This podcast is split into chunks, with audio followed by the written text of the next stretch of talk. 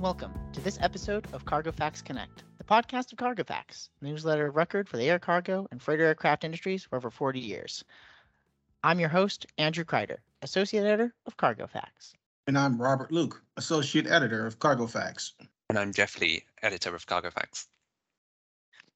Time of this recording, it's the day after the unfortunate uh, death of Queen Elizabeth, her, her Majesty. Uh, there's about a fifteen minute delay from London Gatwick at, right now, and another fifteen minute delay from London Heathrow, according to open source software like FlightAware. I wanted to begin today uh, with an acknowledgement of that tragic loss, and then spin over to highlighting some experience that we have that I'm not sure that all of our listeners are aware of. Robert, before joining Cargo Facts, you were a uh, member of aircraft sales, and you've done a lot of work with a wide variety of M R Os. I wanted to ask you a little bit about that. How do you think this the market for aircraft sales is right now? Well, honestly, uh, it's a good question, Drew. Uh, looking at it from my experience and the interactions with the M R O partners that I used to work with, it's really escalating in a positive manner right now. Uh, you see a lot of business movement uh, resurging in the freighter side, of course, with the uh, pandemic giving a boost. Prior to that, um, most operators and carriers were already considering their transition to newer models, which are now starting to pick up a lot of momentum into the conversion market, as well as even production factory built orders that are coming in. But to answer your question in respect to the M R Os, uh, there's a lot of business that are surging through right now.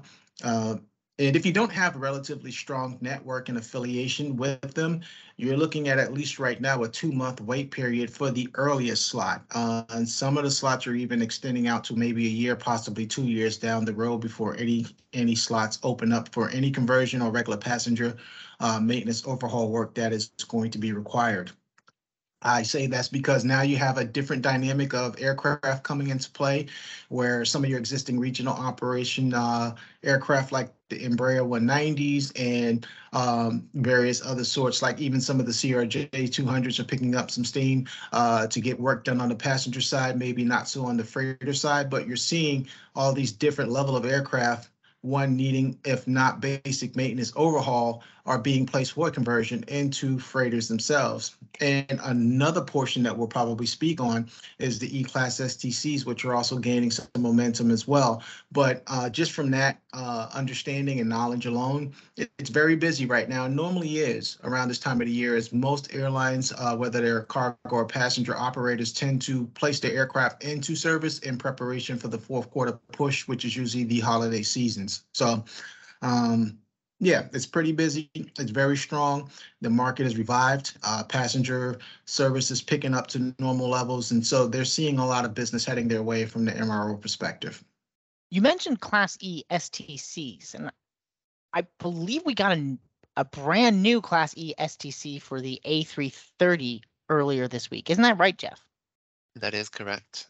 So this um, is the start of, I would say, a trend um, that is a development from all the passenger freighter reconfigurations that we saw um, starting twenty twenty. But of course, the EASA um, exemption um, for those temporary modifications expired at the end of July this year. And so, knowing that that deadline was coming, a few companies um, started looking at more permanent uh, modifications um, that wouldn't be limited by that dead- deadline and the exemption. And so what we have here um, this week is Avensis Aviation, um, a U K company that we talked to um, last year. Um, they basically started developing uh, what they called it basically a, a multi-tiered um, portfolio of modifications. So the, the lightest one um, obviously was the removal of seats that many airlines did. Um, that's gone now.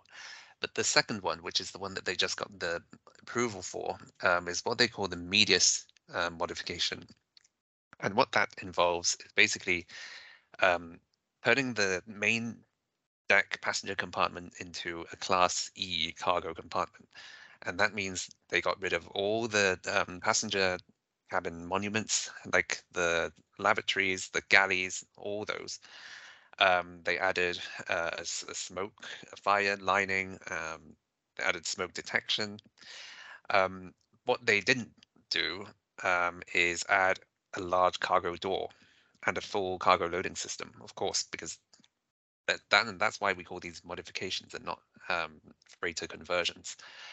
But what they hope to do is uh, basically offer customers um, sort of a, a halfway alternative, um, given that there are long wait times for full conversions and the fact that the process itself is a pretty long one. Um, this one, this modification is also reversible, um, and it takes between one to two months um, to do. But um, this is this first one is targeted at the A three thirty, um, which is probably the one the one model that uh, on the passenger side is, has seen so many retirements. Um, we know there are so many A three thirties. Where, where, where are they doing these modifications? So they, they the launch customer for this is T A P Air Portugal, um, mm. and actually T A P Air Portugal started working on the aircraft um, at its own M R O facility in Lisbon. So you um, have a choice of Lisbon or Luxembourg for S T C.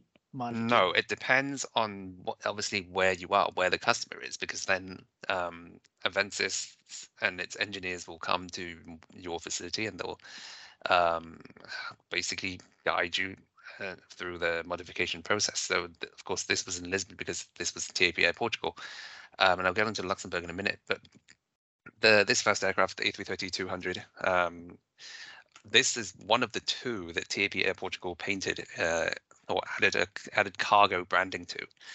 Um, and so this, we should start seeing this one start flying pretty soon. Um, I haven't been able to get any pictures of what it looks like inside, but um, yeah, they, they, T A P Air Portugal, of course, used um, th these A three thirty dash two hundreds as well as a couple of its A three thirty dash nine hundreds. Um, they took out the seats from a couple of those as well. Um, so it's interesting, and we'll see, you know, whether there are any more customers for this. Um, and of course, Avensis has uh, the next tier planned, which is a full freighter conversion, but we'll see what happens with that. Um, and so, but they, so they're the first um, company to get a Class E uh, modification for A three thirties approved. Now, Luxembourg, um, Vallair, based in Luxembourg, Um, announced earlier this year that they are also working on a modification, a Class E modification, but for the A three thirty dash three hundred. Um, they haven't got the, the EASA approval for that yet, but they did say that it would be, um, they said in July there would be in the next few months. Um, so they're already working on the first two aircraft um, at Vallair's new facility in Châteauroux. Um, and so this one, I mean, I don't know exactly how different it will be, but I do know that they are envisioning the use of um, some kind of conveyor system um, on the, and that comes with the modification, uh, basically to help speed up the loading process, because of course you don't have the large cargo door. Um, so uh, we, I mean, we're, we're looking forward to seeing when that one gets approved and what it looks like. Um, but and does the, Medius have any conveyor system or anything that would stand stand out uh, as far as a Class E S T C for the A three thirty um, besides the Vallair model? Because I mean, uh, you have both of these these M R Os. It's not even an M R O. It's it's a firm that I guess might travel to you um, or give you a kit that you can install at your own M R O versus Vallair. You know, I'm I'm I'm trying to see about that about that market how these would di differentiate. And Robert, please chime in if you um, if you you think you you might know from from the sales perspective of how you would sell this. So that's a good question, Drew. And you know that was part of the question I was going to frame. So thank you for segueing that in. You know, uh, Jeff, just based on your understanding of this concept, it sounds like even with the conveyor system, it's more or less going to be applicable or beneficial to like small pa packaging or e-commerce delivery, because, you know, if you're talking about palletized loading structures, you need the cargo door and cargo loading system to, to be able to, one, load the aircraft up appropriately and safely, uh, but also to do it in a uh, expeditious manner. So um, one, my question is, uh, what is the, you know, uh, viability of this product? Is it just a short-term component that they're just doing for now, or do they believe that there's a long-term future prospect for the development of this and that it can actually generate interest that will allow many operators to benefit from this S from this E-Class S T C? No, I mean, you're right. Um, this is clearly targeted at um, lightweight packages, uh, e-commerce, that business.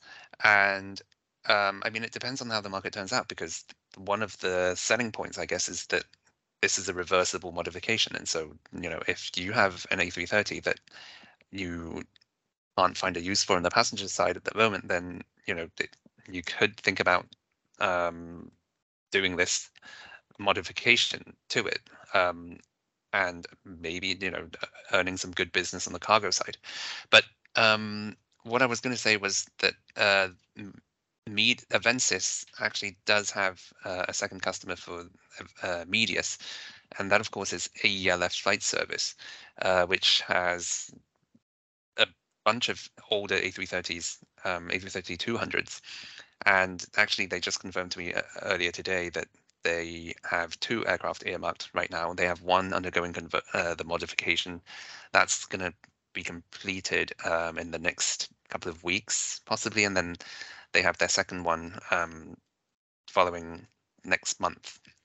So, so these... does that mean? Uh, sorry to interrupt, Jeff, but, but when you said reversible, I'm picking, I'm piggybacking off of that statement. Does that mean that this is more or less like a quick change format, or once you convert it from passenger to the E-Class S T C uh, variant, you that's it? It's in its permanent um, makeup at that point to just only operate. No, as no, a, yeah, uh, you're, you're right. I mean, it's. We're not wrong in thinking about these as kind of quick change, um, but of course, those do the quick the, the quick change aircraft that we normally talk about are the ones that do have a cargo door, right? Um, so the but in some ways, yes, this is a quick change, and that's what I mean when I say reversible. Um, so you know, all it takes is six to eight weeks, and then you can turn basically turn your A three thirty back into a passenger carrying machine. Um, so there is a certain appeal to it, um, especially if you have a large number of possibly older A three thirties um, that you may not need or want to use uh, on the passenger side. Um, and you know, it's with lightweight packages. I mean, it's still You, you can still carry a decent amount, um, and of, but that depends on how good the market is, how strong the market is. Yeah, the strength of the market, and then also um, two things that are sticking out that I'm sure they're working on as they try to, you know, promote the S T C. Uh, you know, the three to four week turnaround time to reverse it back to passenger if a carrier decides to do that. That's three or four weeks of not making money. So now that airplane's on the ground for another month to convert back, and then two, how quick will the conveyor system allow them to load up e-commerce packages for delivery versus just having a cargo door and loading system? You know, is there a benefit to that, or is it at least yeah, somewhat close I mean, to the loading time? We don't know, but that's these are all, you know, factors that come into the equation of whether you want to do this or not. And then, of course, there's the actual cost of the modification itself. Um, but, you know, at least right now, the market still seems like it's strong enough. And one other thing I was going to say was, Uh, we actually there, there's at least one or two other players that are looking to do this, and I talked to um, Eastern Airlines. They are also um, developing a Class E modification for triple sevens, and they've got two aircraft already undergoing the the modification in Kansas City. Uh, And they I, I know where exactly, and uh, I mean, yeah. That, so they're also banking on on the market staying strong when they eventually get that approved. Um, but in kind of similar to Avensis, uh, Eastern is also planning, um, you know, a, a, an additional layer of uh, modification after the Class E. Um, but we will uh, we'll see, and uh, we'll look out for um, possibly a story next week um, on that. Certainly. Well, this is all very interesting, and um, I know some of our listeners might be interested. So I wanted to point out that we'll be providing updates on all of these Class E S T Cs, including the Class E for the A three forty type, which I'm particularly excited about, um, and posting regularly on cargo facts dot com. For more market insights, I want to draw our listeners to Cargo Facts Consulting or C F C insights dot com, where you can find more in in-depth coverage of market forecast and other crucial insights for players in our market.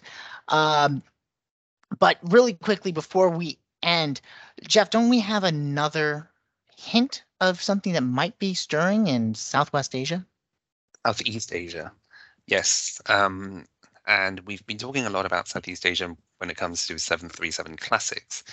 But um, next week we might have a, a story that is about Southeast Asia, but isn't um, about seven thirty-seven Classics. Um, and I have um, an interesting uh, video of uh, said development. So um, yeah, we'll look forward to that next week. We certainly will. That's all the time that we have for today. For those of you listening, thank you for tuning in to Cargo Facts Connect. For more multimedia content like this, check out Cargo Facts Connect on iTunes and Spotify and cargo facts dot com. Thank you again.